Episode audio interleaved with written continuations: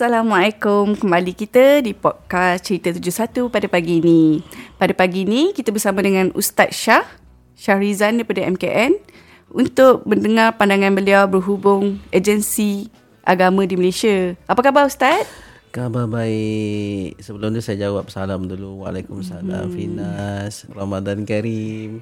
Selamat puasa Finas. Ha, selamat berpuasa Ustaz dengan ya, juga pendengar-pendengar kita lah Ustaz.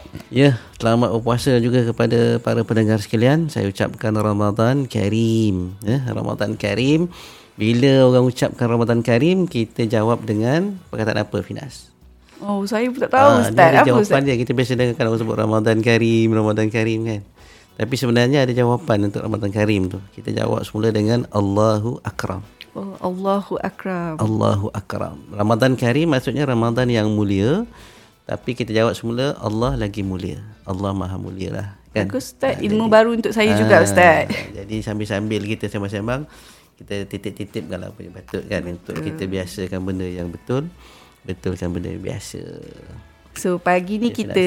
Hmm kita nak bincang sikit lah Ustaz tentang fungsi agensi agama di Malaysia. So, mm-hmm. maybe ramai yang tak tahu sebab kita, apa yang kita boleh tengok, agensi agama kat Malaysia ni banyak Ustaz. Mm-hmm. Jabatan Mufti, Jabatan Agama Islam dekat negeri, peringkat mm-hmm. negeri pun ada. Mm-hmm. Persekutuan kita ada JAKIM. Mm-hmm. So, boleh tak Ustaz share sikit tentang fungsi mm-hmm. dan peranan agensi-agensi tersebut, perbezaan dia? Baik, Apinas. Uh, secara umum lah saya cuba jelaskan. Eh. Tapi saya ni bukanlah mewakili mana-mana uh, agensi agama pun. Eh. Barangkali apa yang saya terang itu mungkin ada terlebih ataupun terkurang. Wallahualam. Uh, cuma uh, kita terpanggil lah untuk uh, bercerita tentang agensi-agensi agama di Malaysia ni sebab kadang-kadang uh, masyarakat awam ataupun netizen dia uh, agak keliru eh, ataupun tak tahu mana satu nak dituju bila dia ada masalah bila dia ada isu-isu yang dia nak mohon uh, uh, penjelasan umpamanya uh, dia menuju pada agensi yang silap barangkali ya. Jadi secara umumnya uh, tentang umpan para pendengar sekalian uh, seperti mana yang Fina sebut tadi kita ada JAKIM, Jabatan Mufti, Jabatan Agama, Jabatan Kehakiman Syariah, Jabatan Pendakwaan, pejabat agama Islam daerah, ada tu pejabat agama Islam wilayah pun ada. Mm-hmm. Eh? Jadi apa fungsi-fungsi ataupun beza ke antara diorang ni semua adakah membawa uh, mesej yang sama ataupun uh, dasar yang sama? Jadi secara umum tuan-tuan dan puan sekalian, yang pertama kita tengok di peringkat persekutuan lah. Eh. Di peringkat persekutuan kita ada JAKIM. JAKIM ni Jabatan Kemajuan Islam Malaysia. Eh. Uh, jadi JAKIM ni uh, dia di peringkat persekutuan dan kita kena faham uh, Pindah ya uh, perkara agama ni di bawah negeri ya. So kita boleh uh, mengatakan bahawa JAKIM tidak berbidang kuasa pun ya di uh, di negeri-negeri ataupun uh, perkara-perkara agama yang berlaku di negeri-negeri. Uh, saya boleh katakan secara uh, kasarnya JAKIM sebagai penyelaras kepada uh, pengurusan agama lah uh, di seluruh Malaysia ni dia sebagai penyelaras saja. Semua eh ustaz semua uh, di Malaysia ni. Ah uh, termasuk cerita macam contohlah eh uh, pembiayaan untuk uh, allowance guru kafa, allowance imam, bilal eh uh, jadi uh, JAKIM yang akan selaraskan, pelantikan dan juga pembayaran allowance tu. Eh? Uh, tapi untuk perkara-perkara yang contoh macam fatwa ataupun penguatkuasaan, tangkap orang, nak haramkan sesuatu perkara, uh, uh, walaupun uh, JAKIM uh, JAKIM di peringkat JAKIM dia akan uh, just uh, menyelaraskan saja. Uh, uh, tapi balik ke negeri, negeri yang akan melaksanakan lah. Sama ada negeri nak sanakan ikut acuan negeri uh, ataupun uh, nak laksanakan seperti mana yang JAKIM cadangkan tu biasanya uh, terpulang kepada uh, kebijaksanaan negeri. Uh, itu JAKIM. Kalau di negeri-negeri uh, biasanya kita kena tengok daripada agensi yang paling atas sekali bidang agama ni sebenarnya siapa? Jabatan agama ke, jabatan mufti ke, jabatan pendakwaan ke ataupun majlis agama kan? Uh, jadi semua orang yang duduk di tanah persekutuan Malaysia ni termasuk Sabah Sarawak, Labuan, wilayah semua. Uh, di negeri untuk cerita pengurusan agama ni dia bermula daripada majlis agama. Majlis agama Islam wilayah, majlis agama Islam Negeri Sembilan. Eh. Setiap negeri ada majlis agama Islam dan dia ada board dia lah ada EJK di situ. EJK majlis ni yang membuat dasar. Uh, ni saya cerita secara umum lah. Dia tidak uh, tangkap orang ke eh? dia lah, uh, turun ke uh, kampung-kampung asli buat dakwah ke ataupun dia yang lantik guru kafar ke tak? Uh, majlis agama Islam ni dia yang buat dasar. Dia yang uh, cerita um, uh, me- me- mewujudkan bidang kuasa. Enakmen pentadbiran hukum syarak di negeri ini uh, adalah di bawah bidang kuasa Majlis Agama Islam yang mewujudkan dasar lah. Uh, jadi siapa pula yang melaksanakan dasar? Ha, kan kalau dia dah wujud kan dia yang buat dasar mestilah ada orang yang melaksanakan. Mestilah ada agensi-agensi pelaksana kita sebut. Jadi agensi pelaksana ni yang Fina sebut tadi. Oh Jabatan Mufti, Jabatan Agama, Jabatan Kehakiman Syariah, Jabatan Pendakwaan. Ha, cuma di negeri-negeri ada yang pendakwaan ni masih lagi jadi bahagian pendakwaan di bawah jabatan agama. Ada di negeri-negeri yang dia dah wujud sebagai jabatan, jabatan pendakwaan. Ha, itu uh, So majlis agama ni ustaz dia majlis agama Islam negeri ni kat negeri-negeri ni dia Ja- Jakim boleh advise dia juga ke ustaz? Ke tak? Uh, macam saya sebut tadi jugalah. Jakim uh, bila berhadapan dengan negeri-negeri dia selaraskan dan juga boleh juga sebagai penasihat pada isu-isu agama ni. Uh, tapi pokok pangkalnya negeri lah yang akan bertindak. Jadi majlis agama mungkin dapat nasihat daripada Jakim ataupun daripada kerajaan persekutuan dia akan buatkan satu dasar lah. Uh, termasuklah uh, agensi pelaksana ni termasuklah pusat zakat. Uh, pusat zakat, pusat kaunseling pun uh, merupakan agensi-agensi pelaksana di bawah bumbung Majlis Agama Islam Negeri. Uh, itu yang boleh saya sebut peringkat awal ni Finas. Tapi apa pula beza antara Jabatan Agama, Jabatan Mufti, Jabatan Kehakiman Syariah, Jabatan Pendakwaan kan? Itulah dia labs ke apa dia punya? Ah, ini pun kadang-kadang uh, masyarakat dia tersalah tembak. Bila ada isu contohlah bila ada isu, isu satu perkara dia akan tembak jatah mufti. Kenapa mufti tak tangkap orang ni eh? Hmm, eh bila orang ni buat ajaran sesat ke buat uh, macam-macam isu lah sekarang ni kan. Eh? Kenapa mufti tak jangan tak tangkap? Apa kuasa dia? Ah. Dia tak ada kuasa ke? Ah, tak ada kuasa ke nak tangkap dia kan mufti kan. Ah, jadi sebenarnya kita kena jadi netizen yang cerdik lah ataupun masyarakat yang cerdik. Kita tak boleh tembak satu peluru tembak semua orang. ataupun kita ada masalah kita nak Pukul cerita bab zakat bantuan kita pergi jatah mufti juga. Habis mufti nak fikir semua perkara kan. Kalau saya jadi mufti pun pening. Jadi kita kena faham jabatan mufti ni dia lebih kepada cerita pemfatwaan, ya, pengurusan fatwa. Fatwa pula bukannya semua perkara nak difatwakan. Benda-benda yang dah clear haram ataupun halal dalam Al-Quran ataupun hadis biasanya tak perlu kepada fatwa lah. Fatwa ni benda yang tak pernah timbul pun sebelum ni. Dalam Al-Quran hadis tak sebut pun tapi timbul kemudian. Eh? Macam saya sebutlah isu contoh uh, apa permainan beradas, eh? ibu tumpang, uh, Benda-benda vape. yang before ni tak ada lah ustaz. Ah yang tak ada. ah.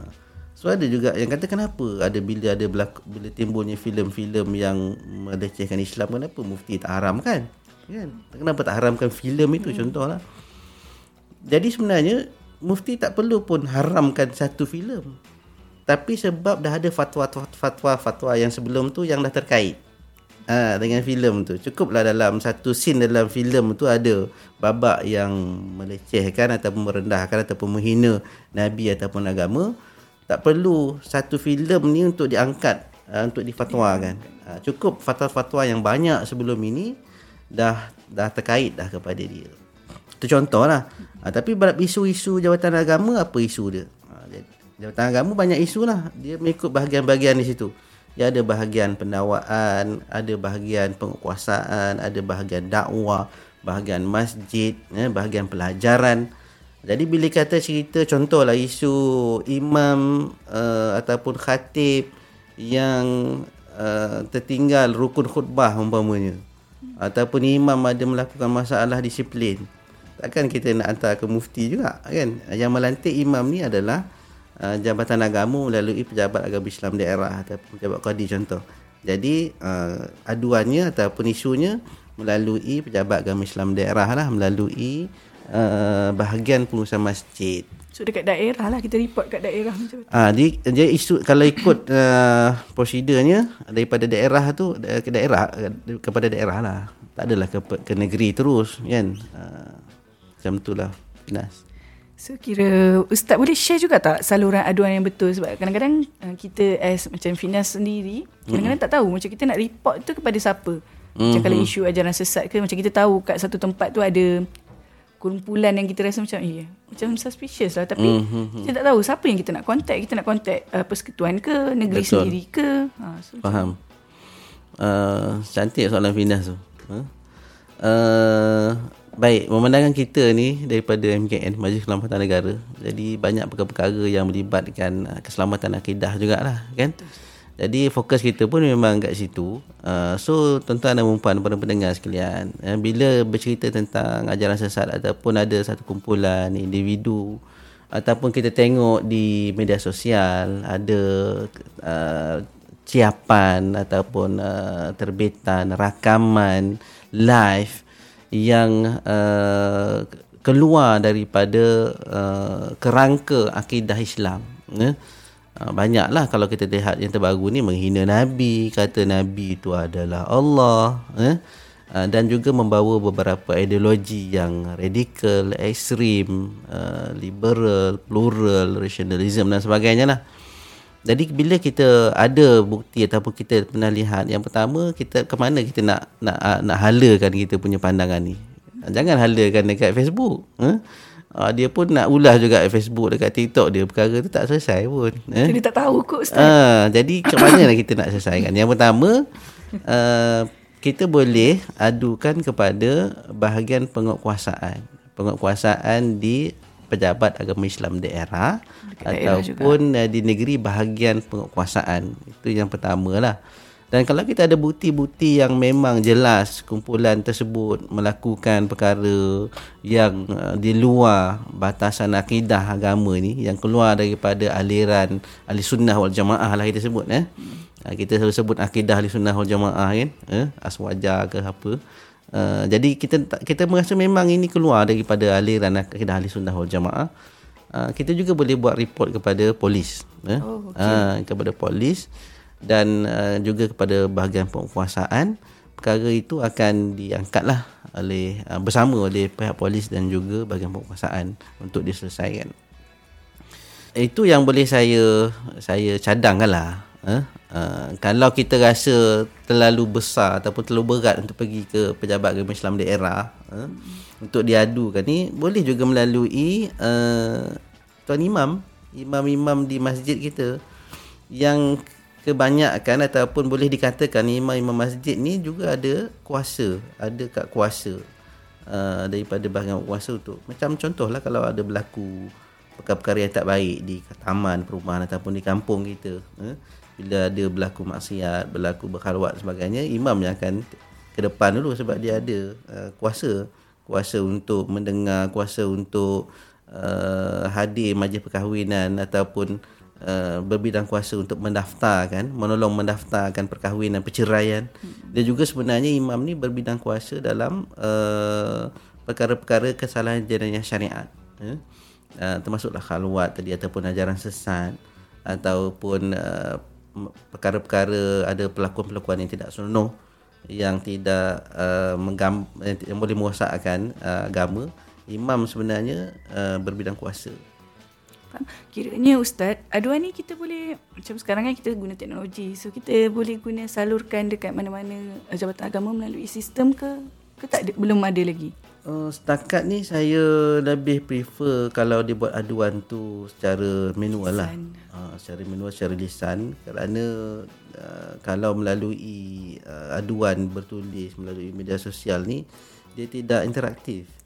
Uh, so barangkali bila berlaku aduan dia akan berlaku pertanyaan ada sedikit siasatan jadi kalau melalui me, uh, media ni kita takut benda tu leak lah. ataupun tidak agak sukar untuk interaktif benda tu uh, walaupun uh, ada mungkin ada jabatan-jabatan agama yang menyediakan saluran untuk aduan tapi secara peribadi saya lebih suka kalau aduan yang bersifat seperti ini Betul lah. uh, dia lebih lebih sesuai manual lah secara lisan Faham Ustaz. Hmm, kita punya sesi ni nak hampir ke penghujung dia Ustaz. So, mm-hmm. walaupun sekejap tapi padat lah Ustaz dengan informasi InsyaAllah, yang. Ustaz kalau share. boleh membantu lah kot Uh, uh, betul uh. tu. Cuma before kita end kita punya sesi ni, ada apa-apa Ustaz nak cakap kepada pendengar kita? So kesimpulannya kalau saya boleh buat uh, apa-apa isu berkenaan tentang agama kita mesti salurkan kepada agensi yang betul, bahagian yang betul dan kita tidak boleh emosi dalam uh, berhadapan dengan isu agama kerana ada bidang kepakaran masing-masing. Jabatan Mufti ada bidang dia, Jabatan Agama ada bidang dia, Jabatan Pendakwaan pun ada bidang kepakaran dia. Dan kita tak boleh uh, secara emosinya uh, pukul rata semua agensi. Ya. Uh, jadi macam itulah saya ingat kita jadi netizen dan masyarakat yang bijak bila berhadapan dengan isu agama. Wallahualam. Terima kasih Ustaz Syarizan untuk sesi perkongsian yang sangat bermanfaat pada pagi ini. So, itu saja untuk sesi kita pada pagi ini. So, kita, kalau nak jumpa lagi Ustaz, kita kena InsyaAllah. dengar next episode Boleh kita lah dekat boleh podcast kita. dengan podcast kita. Walaupun tak boleh jumpa secara live, tapi kita boleh dengar dekat podcast kita yang kita sentiasa ada episod-episod seterusnya. Ya, itu yang penting. So, saya ingin ucapkan selamat menyambut Ramadan kepada semua pendengar podcast sekali lagi. Yes. Semoga diberikan kesihatan yang baik, Baik. serta dapat menjalani ibadah berpuasa sehingga ke penghujungnya. Betul, betul. Untuk Ustaz Ramadan juga. Karim. Ramadan Karim. Allahu akram. Allahu Akram. Allahu akram. Kasih. Thank you.